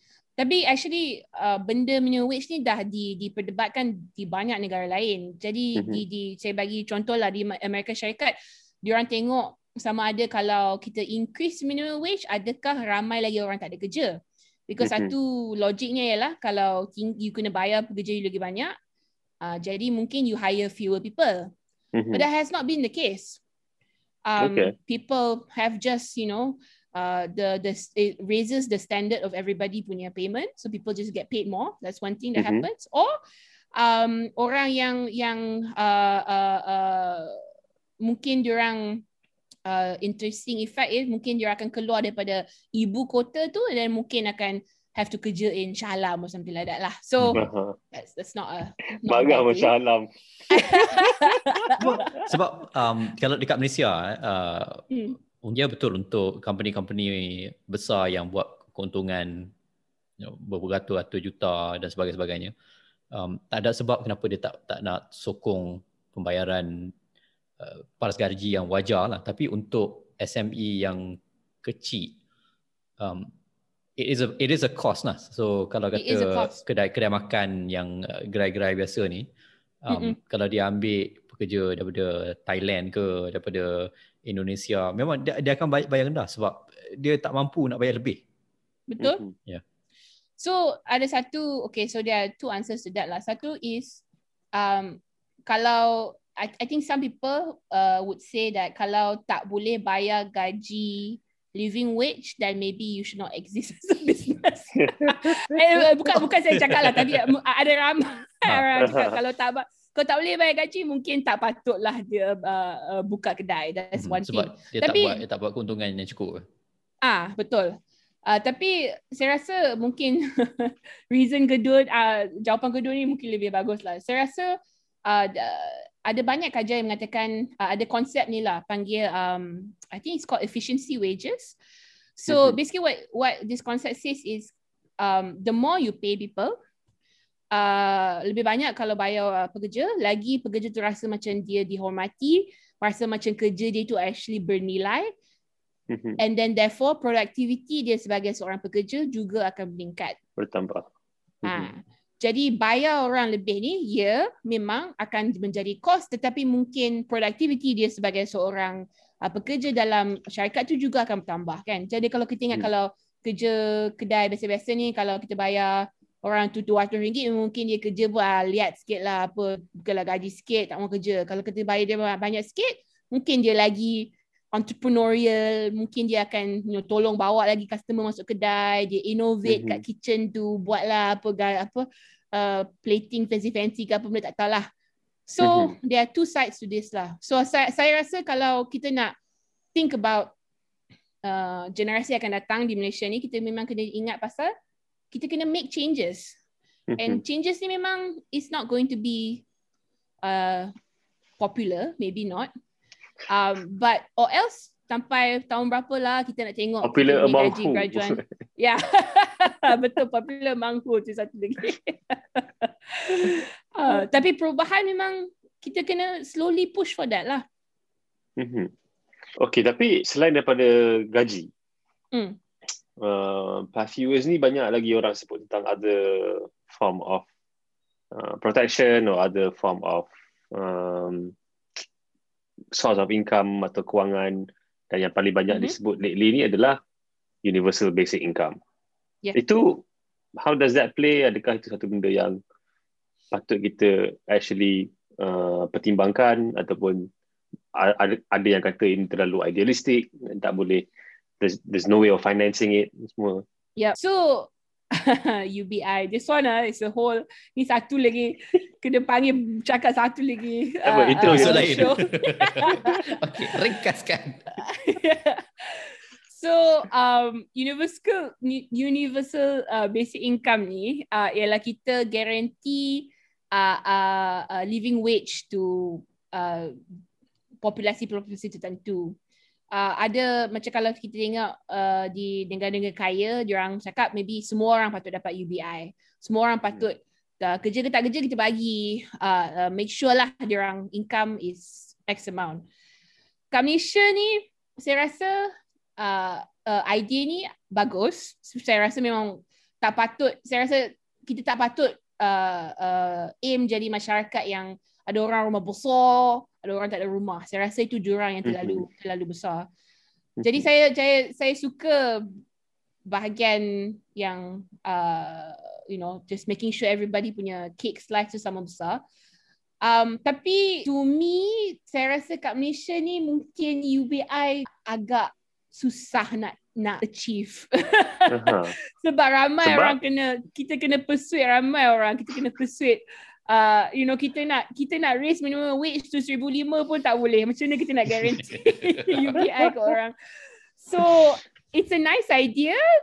Um i'm not sure we can implement here. And the thing about UBI also is that kita kena ingat then uh, kalau kita tengok tenaga buruh kita kita ada Malaysian kita ada also non Malaysian kan? So mm-hmm. um if we kalau kita buat UB universal basic income ni kita nak buat untuk Malaysian saja ke? Kita nak buat untuk Malaysian and foreign worker ke So itu pula nanti immigration and home ministry pula masuk masuk hal. So so saya rasa coordination dia untuk untuk UBI Malaysia ni mungkin uh, complex a bit lah. harder. Yeah. Ah yes. But it's a good idea. Tapi normally the funding would come, the financing datang daripada kerajaan lah. Usually what happen, yes. So usually I think the idea is again uh, re- redistribution, meaning you know kita ambil daripada kait macam apa? Apa? Uh, what's that? Uh, Robin Hood eh? Steal from the rich, give to the poor. Oh yes, Robin Hood. Yes, bukanlah steal in this case, tapi kita ambil lah from the rich and give to the poor. So redistribution, yes. Mm-hmm. Okay. Lutfi, kau ada soalan lagi? Yalah, dah, dah universal basic income tu dah universally covered. Sebab macam banyak banyak hal lagi, especially kalau kita cakap pasal uh, gaji isi rumah, um, gaji-gaji keluarga, uh, sebab dia punya kesan apa cascading effect so banyak uh, daripada nutritionnya, education. Jadi kalau kita nak sama bincang banyak lagi ruang. Tapi rasanya at, at least in terms of untuk dapat satu gambaran tentang uh, di mana kita apa yang akan berlaku kalau tak ada perubahan dan ke mana kita nak pergi uh, kita dah nampak lah sebenarnya keadaan sangat teruk. tapi itu tiap-tiap minggu kita sampai betul apa ni conclusion tapi masalah, sama. Tapi masalahnya in, in, yang saya nak tekankan benda teruk tapi tak teruk untuk semua orang. Oh. Ya. Yeah. untuk so, ada orang dia sangat sedap. Ah uh, uh, no issue. So uh, so yalah so so saya rasa um, kalau kita kena tekankan dalam cara-cara yang kita ada untuk untuk change, untuk perubahan. Kalau tidak, takkanlah 10 tahun lagi kita nak cakap benda sama. Jangan cakap macam itu sebab kita nak cakap benda sama kat 5 tahun dah. Tinggal tambah lima tahun je lagi. Kita tambah lima tahun lagi, ya. Okay, alright. So, macam biasa uh, pada apa, pada tahap ini kita akan buat kita punya appeal kepada pendengar-pendengar lah. Jadi uh, kita pun perlu minimum kita, kita perlu living wage. kita perlu live. Ha? Jadi uh, kalau anda sudah puas, berasa lelah, menyampah dan marah, inilah masanya untuk mengambil tindakan dan bersama-sama membina kuasa rakyat. Ha, minggu ni emosi sikit kita punya appeal. Um, kami di baru-baru nak terus memperkasakan suara media bebas dengan membawa idea-idea dan perbincangan penting ke halayak awam supaya warga Malaysia skrip, eh? lebih berpengetahuan dan sedar tentang suasana semasa. Jika anda berkemampuan, hulurkan sedikit sumbangan melalui Patreon kami di www.patreon.com slash warungbaru dan kongsikan episod ini kepada rangkaian anda melalui media sosial. Anda juga boleh sampaikan cadangan dan komen anda melalui saluran-saluran media sosial di Facebook dan Twitter. Sokongan anda akan menjadi sumber kekuatan rakyat menyesal aku tulis macam gitu. Uh, panjang ni kau ni. Panjang ah. dia dia sebab bila minta macam ah, bagilah bagilah kita cuba macam bagi semangat sikit tengok ada kesan dah. Kita akan dapat tahu nanti. Ah. Call us ya. Boleh. Call us. Habis dah screen lah? Habis dah. Okay. so, uh, sebelum menutup seperti biasa, pada setiap-setiap minggu, kita akan minta uh, tetamu dan host untuk bagi apa-apa rekomendasi, cadangan ataupun apa-apa apa-apalah uh, berkaitan tengok filem ke, baca buku ke, uh, dengar lagu ke uh, dan kita akan mulakan dengan tetamu dulu lah. So, Dr. Melati, any suggestion orang tengok atau baca atau dengar? Uh, oh, hidup saya sangatlah boring. Saya tak, tak rasa ada. Maybe you all pergi dulu dan saya fikir sementara. Lutfi. um, minggu ni uh, aku nak recommend series Netflix lagi sebab betul itu je yang kalau Netflix je lah sebab ada Netflix juga rumah um, itu pun orang punya um, siri uh, ada un- universal basic account tak? Uh, universal basic account. Uh, pengagihan kekayaan. Series Never Have I Ever. Jadi aku baru start tengok bila keluar season 2 sebab bila keluar tahun lepas aku ingat apa benda teen drama ni? Macam sebab aku antara filem yang bukan rasa menyesal lah tapi rasa macam kalau kalau tak tengok pun bagus juga. Ialah uh, to all the boys I I've loved before ke apa. Um, so it, it was like sangat-sangat Luffy umur kau berapa Luffy? Teenage American.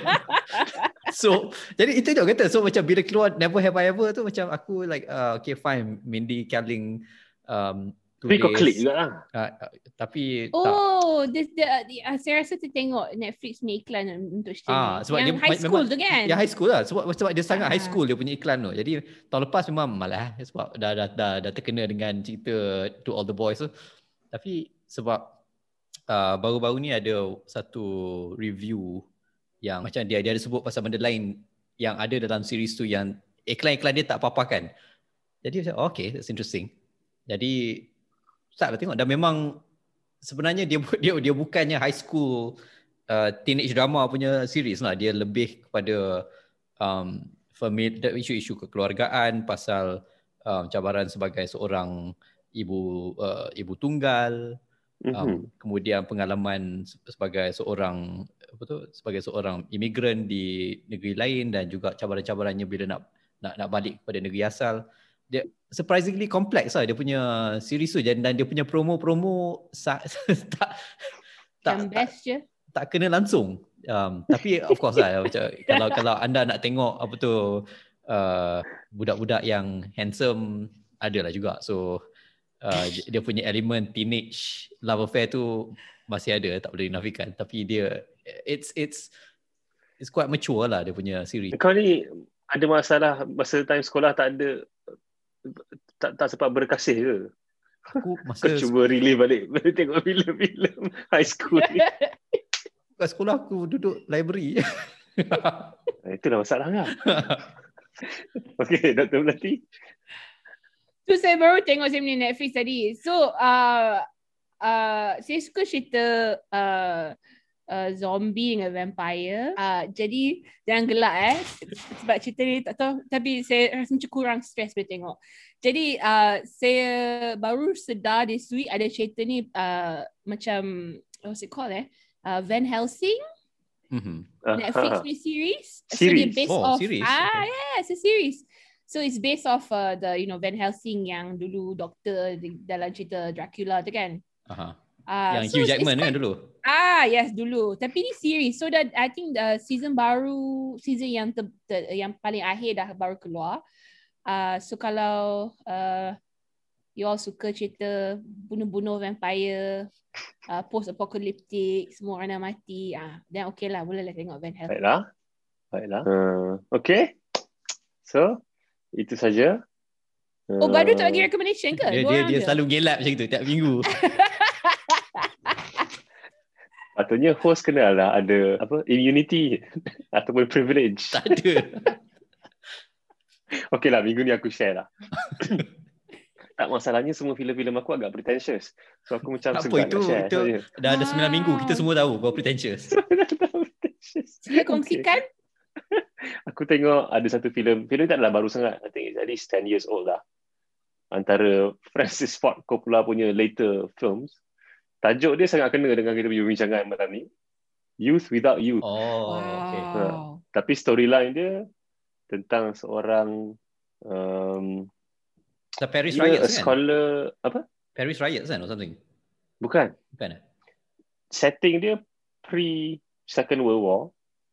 Tak silap aku ataupun pre ataupun in between the first and second world war pasal seorang scholar in language yang kena peti lepas tu dia jadi muda so dia de-age because of dia kena peti dan he develop uh, sebab sebelum tu hidup dia he's obsessed with finding the um, first language yang ever hmm. create um, invented or created by human being, which is pro- proto-Egyptian language, even older than that lah. Sarap bahasa uh, syurga kot. Ha. so dia obsessed nak find that tu, tapi dia kata lifetime manusia ni takkan cukup untuk dapat tu. Sekali dia kena petik, dia jadi muda, so dia macam, oh, aku ada masa lah untuk buat benda ni. And dia jadi macam immortal. So cerita tu interesting lah. Dia ada, it's from a book, tajuk dia sama. Aku lupa writer dari mana probably European writer. So dia ada macam elemen uh, immortality, element some Dorian Gray punya element ada juga. Kau pernah wow. baca kan apa? Picture of Dorian Gray punya element. cool. So uh, uh, ya orang yang jadi apa reverse um, aging kan and then communicate dengan mirror and another person of him in the mirror than him. So ada that kind of element lah.